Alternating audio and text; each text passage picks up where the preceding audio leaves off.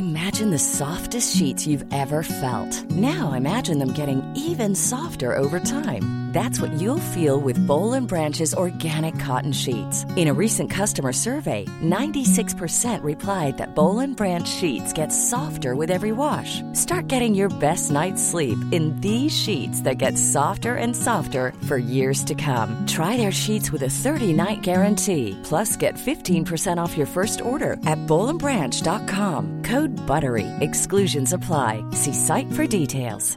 Quality sleep is essential. That's why the Sleep Number Smart Bed is designed for your ever evolving sleep needs. Need a bed that's firmer or softer on either side? Helps you sleep at a comfortable temperature? Sleep Number Smart Beds let you individualize your comfort so you sleep better together. JD Power ranks Sleep Number number 1 in customer satisfaction with mattresses purchased in-store. And now, save 50% on the Sleep Number limited edition Smart Bed for a limited time. For JD Power 2023 award information, visit jdpower.com/awards. Only at a Sleep Number store or sleepnumber.com.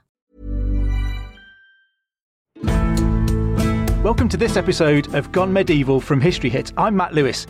Heralds and heraldry were a central part of the colour and pageantry of the medieval world. Banners and badges proclaimed allegiance much like a football shirt might do today. But how did this system develop and what did it mean to have a coat of arms and to show those colours and images? I'm delighted to be joined today by Peter O'Donoghue, who is York Herald. Peter works at the College of Arms and is something of an expert on heralds and heraldry, being a herald himself. So thank you very much for joining us today, Peter. Oh, you're very welcome. So, in order to work out what we should talk about first, I might have to ask a chicken and egg question here. So, which comes first, heralds or heraldry? I think heralds come first because heraldry is basically a description of what heralds get up to. So, heralds come first, and we're talking about sometime in the 12th, 13th century. So, incredibly long time ago, the heralds came along. This basically comes out of the world of the tournament. So, heralds were officials who helped to organize tournaments. And tournaments were the great outdoor sport, the great elite activity of the age. I always liken them to powerboat racing. So it was incredibly expensive. You had to be really rich to take part. It was an elite sport. It was incredibly dangerous. People died all the time. You had to have special protective equipment personally made to fit you. And it was incredibly international like powerboat racing, you, you know, people traveled from tournament to tournament. They traveled around Europe. They were part of an international sort of fraternity of jousting enthusiasts. And these guys were the elite, hyper macho, super rich. These were the elite of Europe. And heralds were the people who helped to organize those tournaments. So they started off being a bit like minstrels, a bit like musicians. They were announcers at tournaments and then they came to be the public relations people. They would promote them, they would tell people that they were happening. As the tournament went on, they would keep scores. They would record deeds of nobility and prowess, military success, and they had to know who was who, of course. They had to be able to identify the participants. And that is where their expertise in heraldry and in coats of arms comes along. So they needed to be able to recognize who was who at the tournament. And was it after their impact and appearance in the tournament circuit that they became involved in full medieval battles? Yes, so the heralds begin in the tournament, the world of the tournament. I mean, actually, you've got this incredible nexus of heralds, heraldry, and tournaments all growing up, seemingly coming from the same sort of area, northern France, Low Countries, kind of uh, liminal territory, sort of outside of any king's very effective control which is always a good place to innovate. And it looks as though heraldry, the use of coats of arms, the use of identifying symbols on shields and banners, it looks as though that evolves in the middle third of the 12th century in that part of northern France. Heralds come around the same time, same place. So, around that same period, we start to see records of heralds organizing tournaments, participating in them. Not long after that, the herald's role broadened and expanded because, of course, one of the reasons for the prestige of the tournament was that it was like a small battle.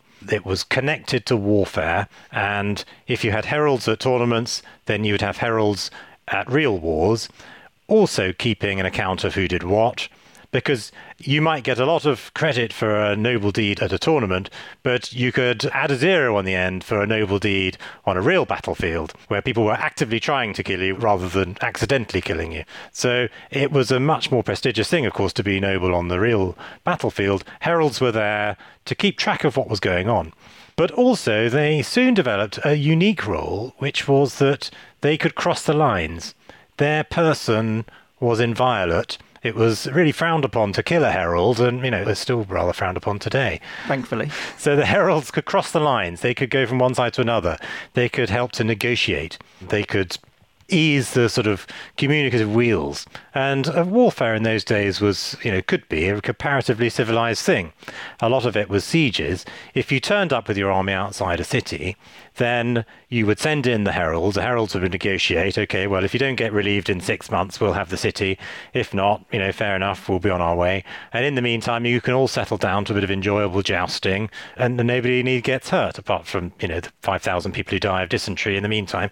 But uh, so the heralds made warfare a more civilized place, essentially. So they they could cross the lines, they could communicate, and they could travel. They were linguists. They could travel. They could carry messages. So they've got this sort of diplomatic role. In the years, the centuries before we had the Foreign Office, heralds were one of the groups of people who would carry messages and communicate between princes. It's a bit like a medieval Switzerland, sort of neutral territory. Yes, a bit like a medieval Switzerland or Vatican, but essentially they all worked for a king or a prince so they would represent that person. I mean, one of the reasons why heralds always wear the coats of arms of their employers is because they are essentially representing that person. So they're taking on some of the personhood of the guy they work for. As you know, I'm York Herald. And in medieval times, that would mean that I was a herald in the household of the Duke of York. So my name is York. People at work call me York or Mr. York. And so I, that's because I've sort of, in a, in a way, I'm taking on some of the identity of the person I worked for. If I had, you know, originally worked for the Duke of York, obviously now we all work for the Queen, but uh, they don't call me Queen. I mean, it would just be confusing. But uh, so the heralds represented the person of their employer. They wore his coat of arms rather than their own and and it was for that reason that they could travel across the lines and communicate from one side to the other. And I imagine their background in the tournaments, as you say, it makes it all the more prestigious to get those deeds recorded on a real battlefield, but also would they have been useful to commanders of each army because they were so good at spotting who was who on a battlefield and who was where? They would have an understanding of, you know, the Count of so and so is there and the Duke of so and so is there and that army belongs to so and so. Would they have helped in that capacity or not? They might have done. So I sort of imagine that might have been rather frowned upon. I think the heralds of both sides would sort of take a, a safe position out of harm's way and, uh, you know, swap anecdotes and, you know, have a cup of coffee whilst the fighting was going on, rather than being involved in strategic sort of decision making. I think the idea was that they were a bit more removed from the action than that. They were definitely non combatants. And so, where or how or when does heraldry really develop as an important feature of the medieval period? What was it used for? What were these images designed to do? So heraldry comes along in the 12th century, and it seems to be prompted by changes in military hardware. So you, for the first time, you start to have knights wearing really quite elaborate helmets, which cover large parts of their faces. Warfare is becoming a more complicated and highly organized thing.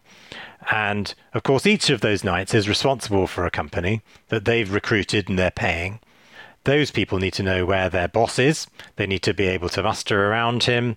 They need to sort of be guided by him.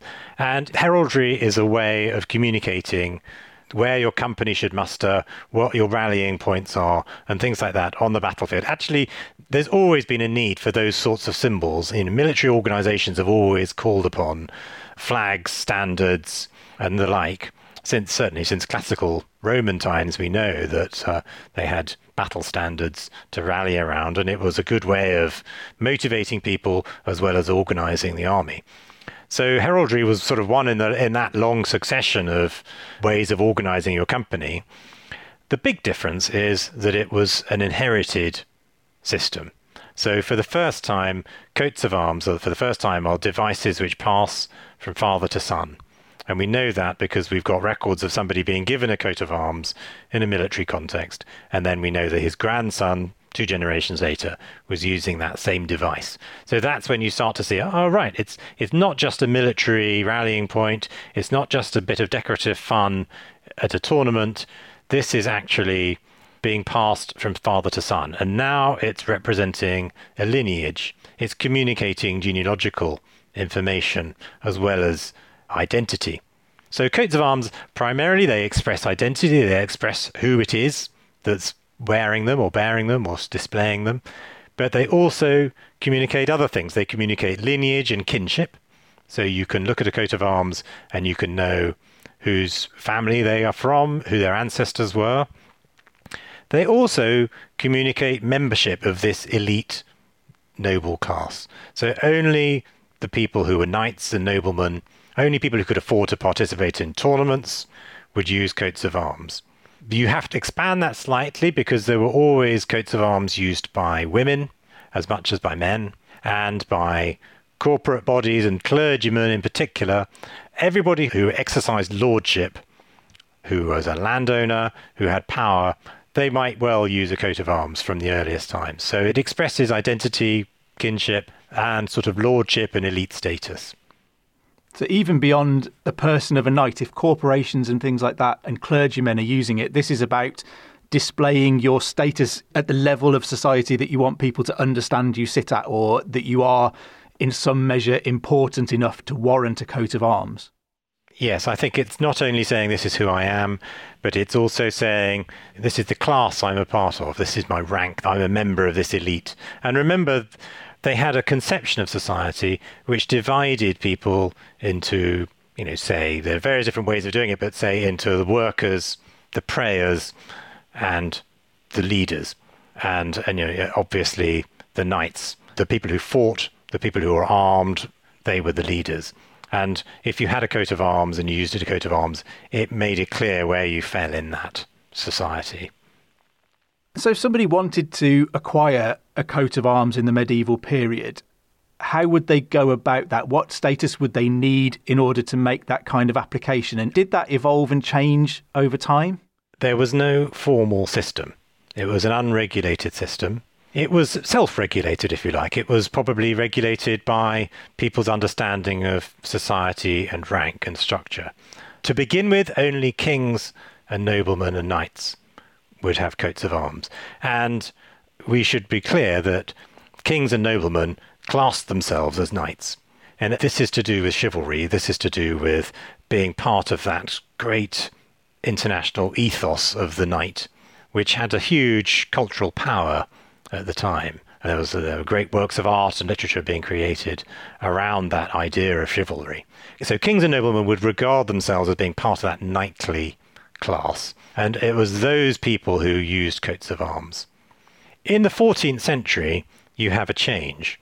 During that period, you've got knights fighting dismounted increasingly and fighting alongside men at arms who are not knights. So they are sort of self funding, so they're still rich, but they're not knights.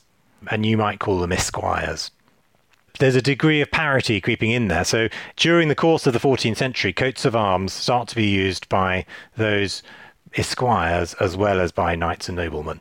So it spreads effectively down the social circle. Of course, it's got huge elite status and power for those people. They want to be regarded as part of that noble world of that elite world.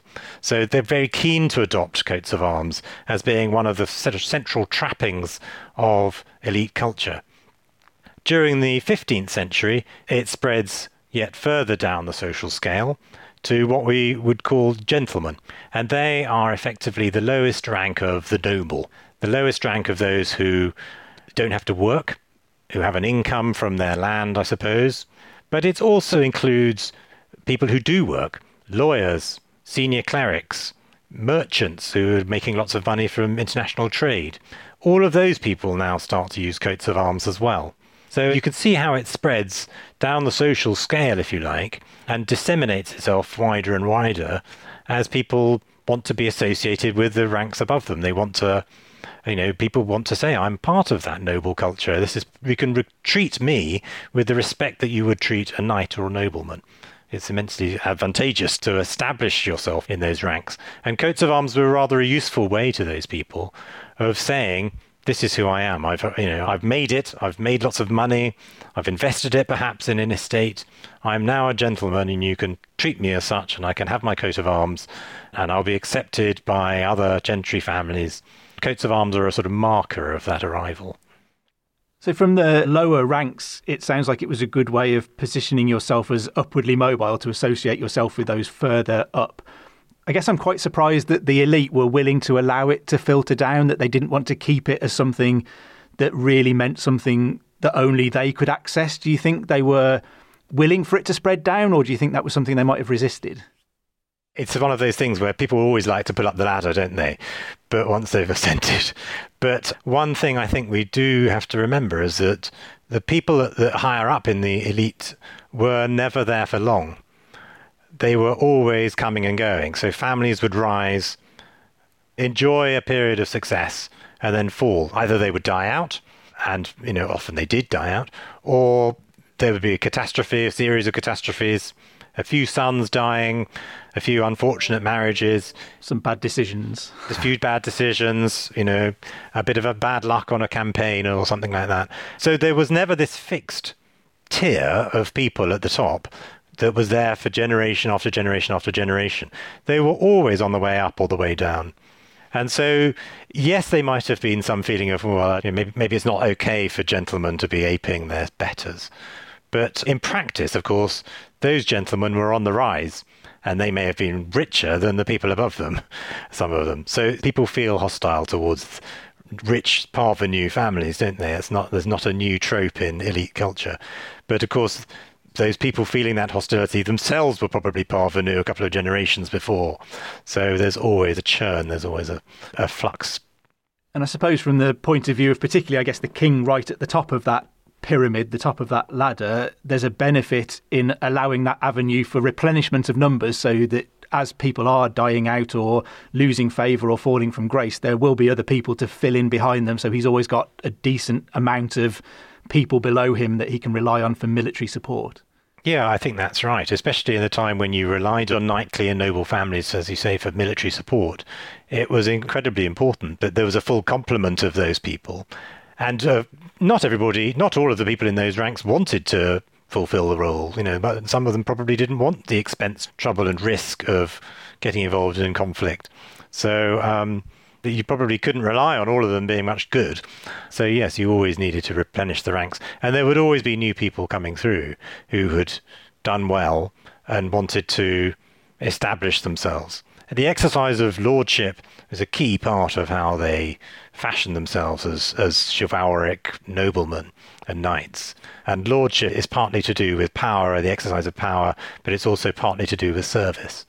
And if you are seen as fulfilling service towards your king and your state or the people above you in the feudal order, then that's you demonstrating your chivalric sort of qualities as well. And so, if I was a gentleman who was starting to do quite well for himself in the Middle Ages, and I was thinking I, would like to get myself a coat of arms to associate myself with this other group of elite figures, how would I go about perhaps choosing what devices appear on those coat of arms? So there's quite a range of things that can go on a coat of arms. Some of them seem to have quite technical names that I completely struggle with. But how would I go about thinking what will appear on there to represent me?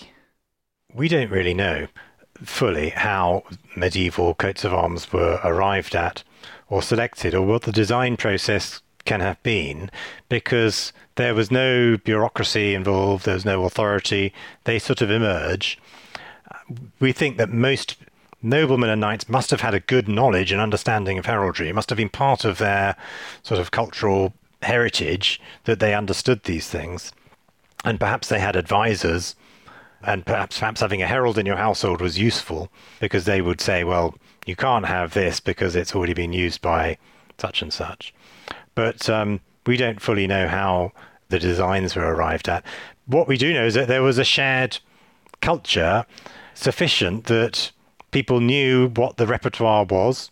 They knew the extent to which It could be expanded by adopting new devices that hadn't been used before, new objects, new creatures. And they knew what was heraldry and what wasn't, even though there were no strict formal written rules necessarily. So it's one of those cultural things which is quite vague, but at the same time, it's quite strict at the same time. You wonder how they knew. And I think all you can say is it's a bit like language. It's not written down, but you know when it's being used correctly or incorrectly. So, you know, the subtleties of grammar and word order never formulated, but people know nonetheless when what you're saying is idiomatic or clumsy. And I think it must be the same with medieval heraldry. They just knew when it was good heraldry and when it wasn't really heraldry, it was something else. But there was no bureaucracy and no formal person or record keeper to advise them. What we do have are the records which were created incidentally along the way, and heralds and others were quite keen on creating enormous vast lists and compilations of the coats of arms that they thought were in circulation, or that represented all those people with a certain characteristic, all those people who attended a certain campaign or were present on a certain day. They did that sort of thing very enthusiastically. And I suppose if you were developing a new coat of arms, you would want to have access to some of those lists, at least as a way of seeing what has been done before. The other thing is we know that people did make mistakes and there were conflicts and there were situations where more than one family used the same coat of arms. And that could cause all kinds of problems. You could use the same coat of arms as another family for a couple of hundred years and there'd be no problem, provided they were at one end of the country and you were at the other. But then, of course, if you bumped into each other on campaign in France, it might cause rather awkward scene because you might think, well, I've been using this coat of arms. This is my ancestral, this represents my lineage, my kin. This is deeply personal and profound meaning to me. It's, it communicates all the honor that my family has accumulated over you know centuries of military service. And the other person might think exactly the same about their coat of arms. And so you do get these conflicts. In the situations where the conflicts arose, there was recourse to a legal forum which was a court convened by the constable and marshal, the sort of who were basically the heads of the English army when when on overseas service, and they would hear the case and want to see evidence supplied by witnesses, who's been using this coat of arms for longer, which family has the most honour and service and prowess associated with it and then they would usually rule in favor of the richer and more powerful family, which is not wholly surprising. So there were ways of settling those sorts of disputes, and it's interesting that the disputes did arise.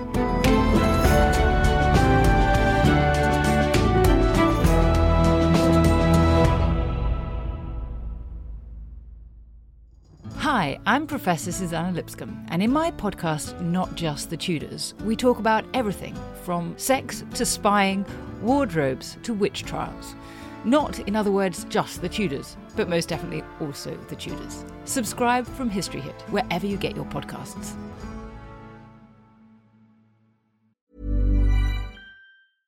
Hey, I'm Ryan Reynolds. At Mint Mobile, we like to do the opposite of what Big Wireless does. They charge you a lot, we charge you a little. So naturally, when they announced they'd be raising their prices due to inflation, we decided to deflate our prices due to not hating you.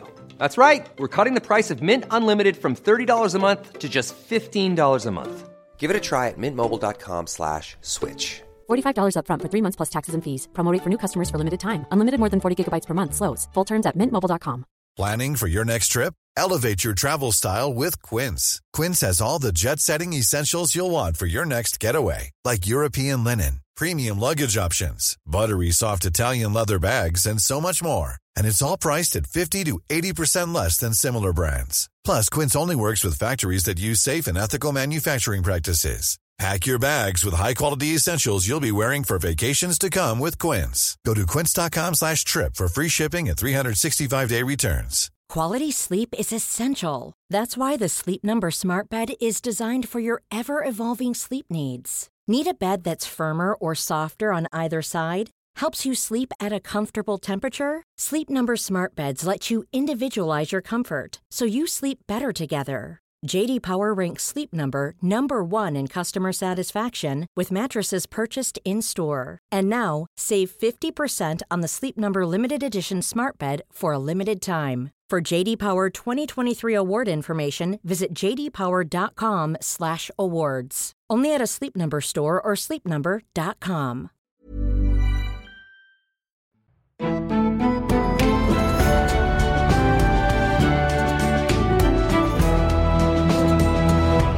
I suppose we've lost the knack that the medieval people had for reading imagery in the same way because we read words more now than they possibly did in those times.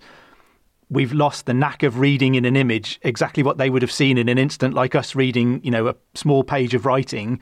We'd very quickly understand what that meant. They would probably be able to look at these images and think, well, I know what that means, I know what that means, and I know what that means without really having to think too much about it. And we've probably just lost that knack, I guess, where they would have been keen to get all of the right messages into that image. Yes, I mean, one thing to bear in mind is that heraldic design from the medieval period, in the main, it doesn't have any symbolic meaning. It's not the case that a stripe of one colour or one direction has a meaning. Most coats of arms have no symbolic meaning, and there is no fixed system of symbolic meaning in heraldry. So we can't say that a lion always means X or an eagle always means Y. We do think that in medieval times, lions and eagles were impressive, frightening, and intimidating creatures, and that made them very popular in coats of arms. And they were almost the only animals you find in medieval heraldry. And I think it's because they express values that people thought were martial and were impressive and intimidating, and so they were popular choices. But beyond that, there's very little symbolic meaning that we can uncover in medieval heraldry.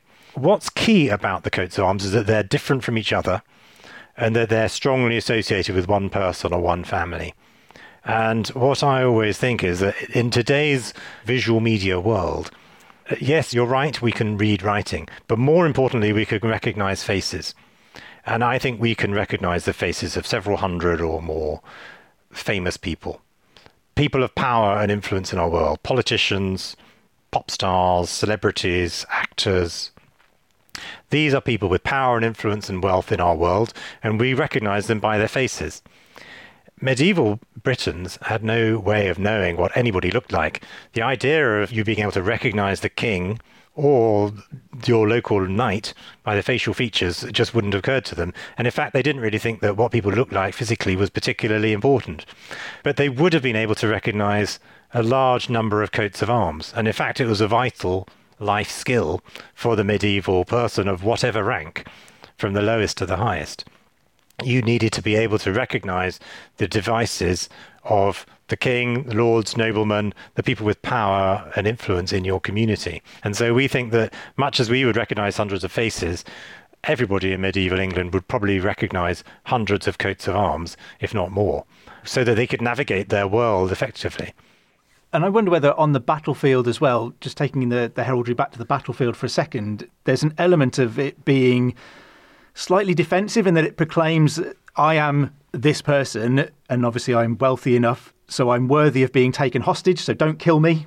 You know, you want to announce your status and position and associated wealth and everything else, because in an age where the commoners were tended to be killed on the battlefield, but noblemen were normally taken hostage and ransomed it was a kind of a way of saying I'm worth not killing. Does that make sense? Yes, I mean, I think there's an element of truth in that.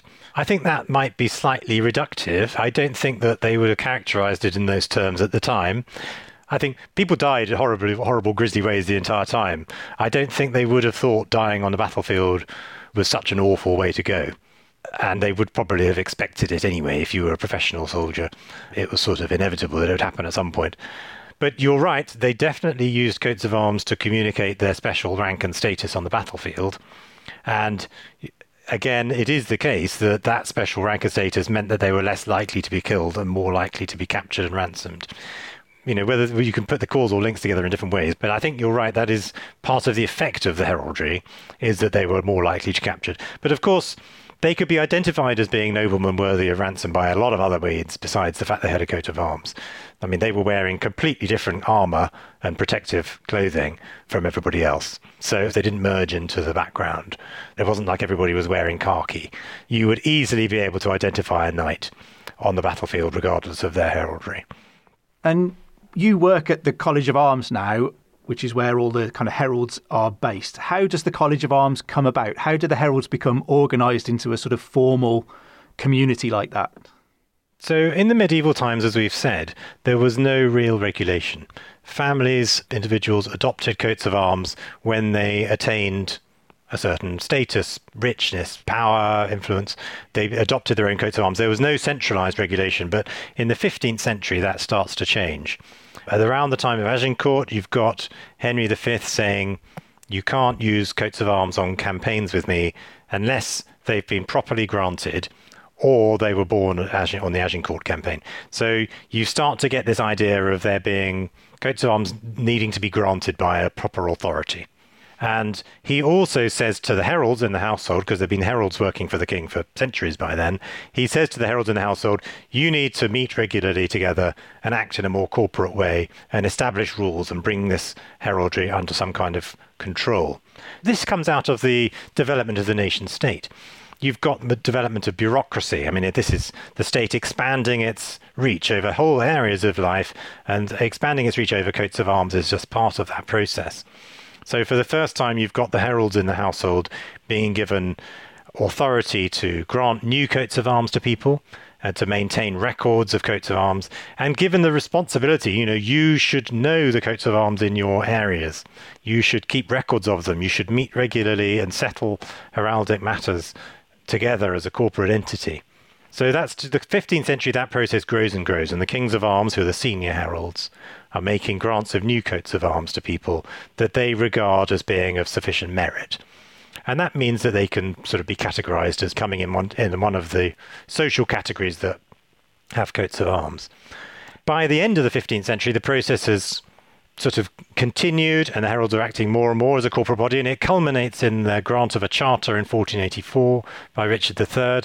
And Richard III, who was very interested in heraldry and chivalry and had a sort of personal fascination with it, he basically granted the heralds in the household a charter to incorporate them, and that was so that they could own property. Because he said, if you can own property, you can act in a much more effective corporate manner. You can have somewhere to keep your records.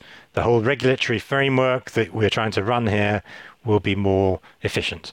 And so that's why the Heralds were granted their charter in 1484, which is when the College of Arms was founded.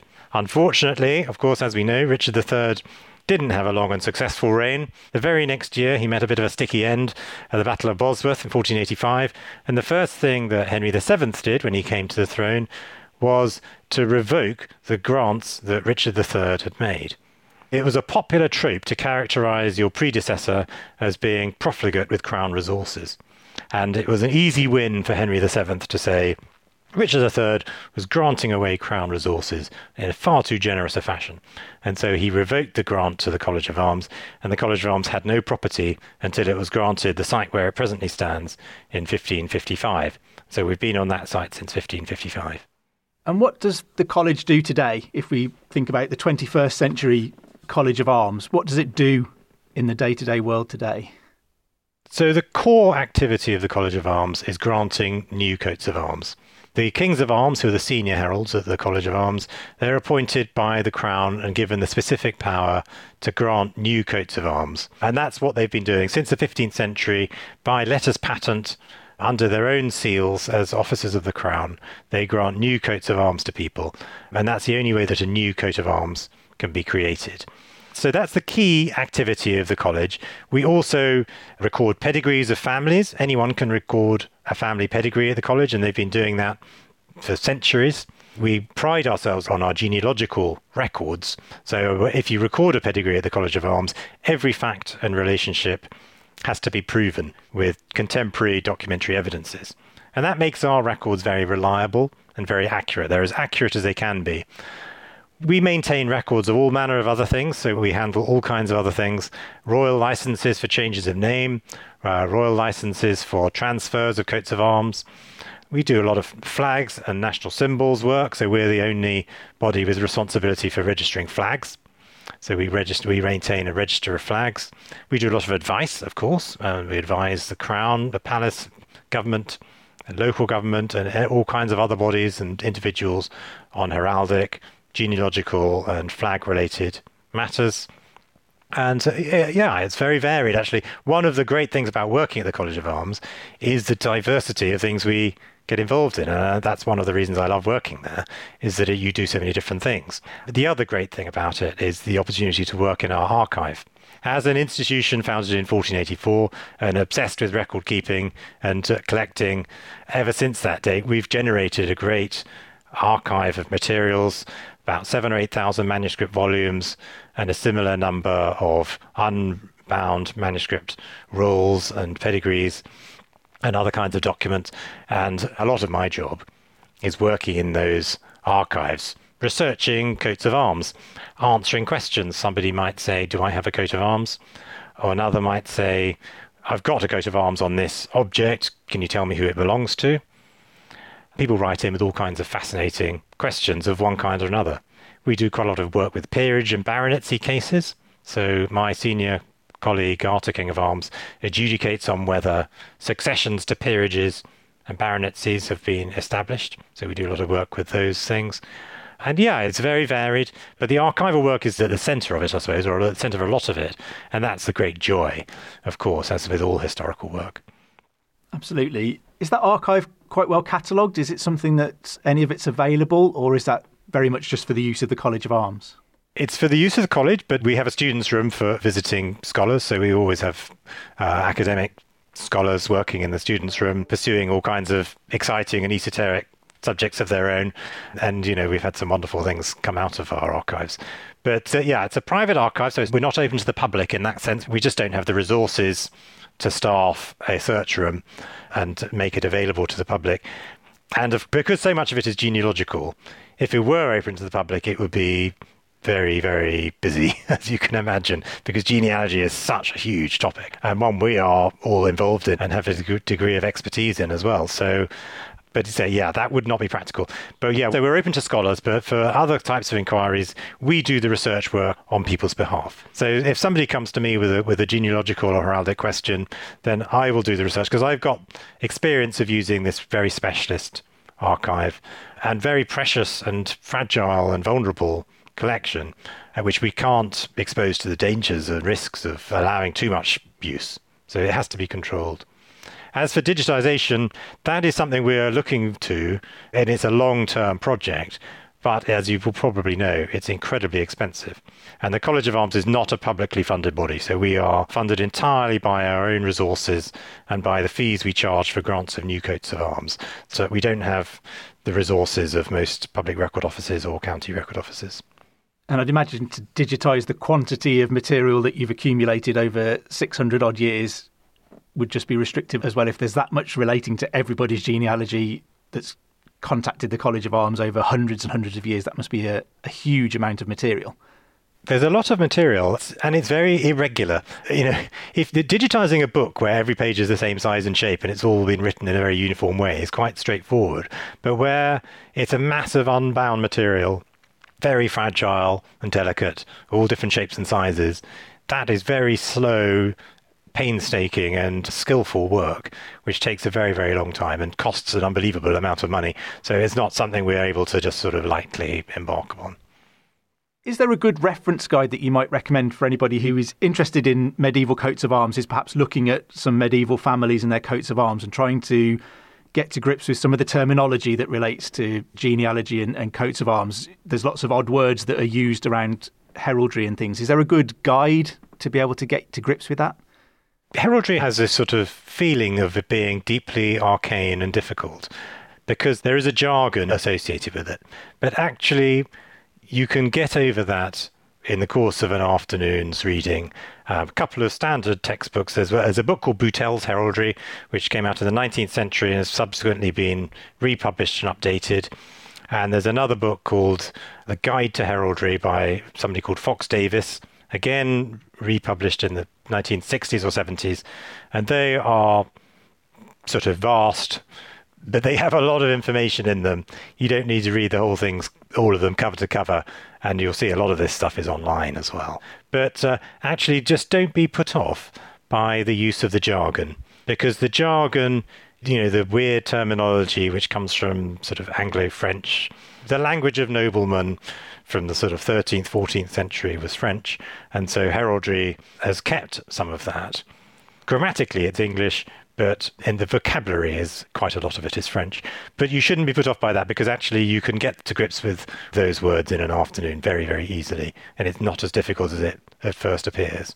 But there are books. Boutell's Heraldry is the standard one, but there's plenty of others. There's an Oxford Guide to Heraldry, which is very good, widely available by Woodcock.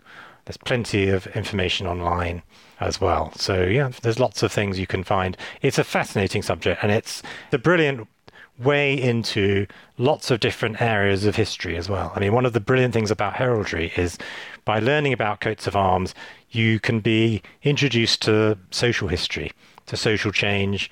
You can use it as a way into art history and the history of aesthetics. Why did people have different designs at different times? And of course, it's got 800 years to work with. So, you know, you can be getting into different time periods from quite recent to many centuries ago. And then, there's, of course, there's the connection with genealogy and heraldry. In a way, it illuminates genealogy because, of course, coats of arms are markers of lines of lineage. In the male and the female line, they were passed down to celebrate ancestry. So the whole subject connects to genealogy very closely. And if you're interested in genealogy, then heraldry is like a sort of colourful, illuminated manuscript that sort of accompanies genealogy. So it's a delight from that point of view as well. From that point of view, I'm reminded of the coat of arms of Richard Neville, the Earl of Warwick, the Kingmaker, who is someone I've, I've looked at his coat of arms fairly recently. And it's such a hodgepodge of everybody that he considered important that he was ever related to, going back centuries and centuries, even to people who he wasn't directly related to, but he wanted to associate himself with. And it was such a tapestry of images that I think speaks to how he viewed himself and his place in the world and how he wanted other people to understand that as well. So it's quite an insight, I think, into how his mind was working when he had that coat of arms made for himself. I think that's absolutely right. By the 15th century, you've got these schemes of quarterings where, as you say, people are displaying the coats of arms of all the families they're descended from through different routes, all marshalled together on one shield this is something quite different, I suppose, from early heraldry, where you want the design to be as simple as possible because it's going to be used in a military context. And the last thing you want when somebody's galloping towards you, waving their sword, is for you to be trying to puzzle out lots of fiddly details. You need the thing to communicate identity quickly and efficiently at a distance. So there's a, by the 15th century, you're moving away from that very practical, simple function to a more a genealogical statement, a celebration of all your noble ancestors in different ways, and just a delight in colour and complexity which is so different from early medieval heraldry. But as you say, it tells you about the psyches of the individuals, but it tells you about their aesthetic sense as well, what they liked, what they celebrated artistically and aesthetically. So I think that's very interesting. By the time you get to the reign of Elizabeth I, their approach to heraldic display was quite different. By then, they wanted coats of arms to look ancient and medieval. And it's a measure of how far they'd moved away from that military world that they now wanted their coats of arms to sort of pretend to it. The designs are deliberately anachronistic. By Elizabeth's reign, they're, they're sort of aspiring to look medieval, because, of course, chivalry by then was on its way out as a real thing, but it still had value, still had power to people. They still aspired to it. By the 18th century, you've got a completely different approach to heraldic design again. They thought that a coat of arms could encapsulate the person that it belonged to by displaying the moment that they most fully became themselves. It's almost a, a Freudian, or certainly a romantic conception of personality that the moment of greatest peril, of greatest drama in their lives was the moment they most strongly became or expressed their true identity. And so coats of arms at that time had little pictures on them of battles and scenes and dramas of one kind or another, because those were the key sort of psychological moments in the lives of those people. I think it's absolutely fascinating. Later, people thought that that was a horrendous, sort of appalling thing to do to coats of arms and should never have been allowed. So people's ideas about what uh, makes a workable or realistic design have constantly changed and evolved over time. And I guess we'll continue to do so. That's right. I mean, we design coats of arms now, and grants of arms are made of designs that would never have been thought suitable 100 years ago. Because modern coats of arms, of course, have been influenced by 20th century art and design very strongly. So, you know, modernism, pop art, all kinds of things like that have strongly influenced modern coats of arms. Well, thank you so much for that, Peter. I think that's been a really interesting look into heralds and heraldry and how they emerged and how they influenced the medieval world and how they continue to influence the world around us today and, and work within that world. Join Dr. Kat Jarman on Tuesday for another brand new episode. And don't forget to subscribe to Gone Medieval wherever you get your podcasts and tell all your friends and family that you've gone medieval. I would like to recommend an episode of Dan Snow's history hit entitled The Vikings Who Beat Columbus to America, in which our very own Kat Jarman joins Dan to examine the recent evidence that places Vikings in America by the end of the 11th century. It really is a fascinating and groundbreaking bit of news. Anyway, I'd better let you go. I've been Matt Lewis, and we've just gone medieval with History Hit.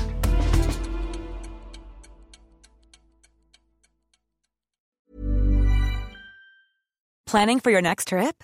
Elevate your travel style with Quince. Quince has all the jet setting essentials you'll want for your next getaway, like European linen, premium luggage options, buttery soft Italian leather bags, and so much more. And is all priced at 50 to 80% less than similar brands. Plus, Quince only works with factories that use safe and ethical manufacturing practices.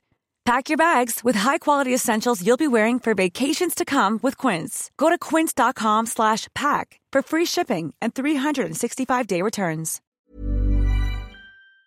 Thank you for listening to this episode of Gone Medieval. Please follow this show wherever you get your podcasts. It really helps us out and you'll be doing me a big favour. Don't forget you can also listen to all of these podcasts ad-free and watch hundreds of documentaries when you subscribe at historyhit.com forward slash subscribe. As a special gift, you can also get your first three months for just £1 a month when you use the code MEDIEVAL at checkout.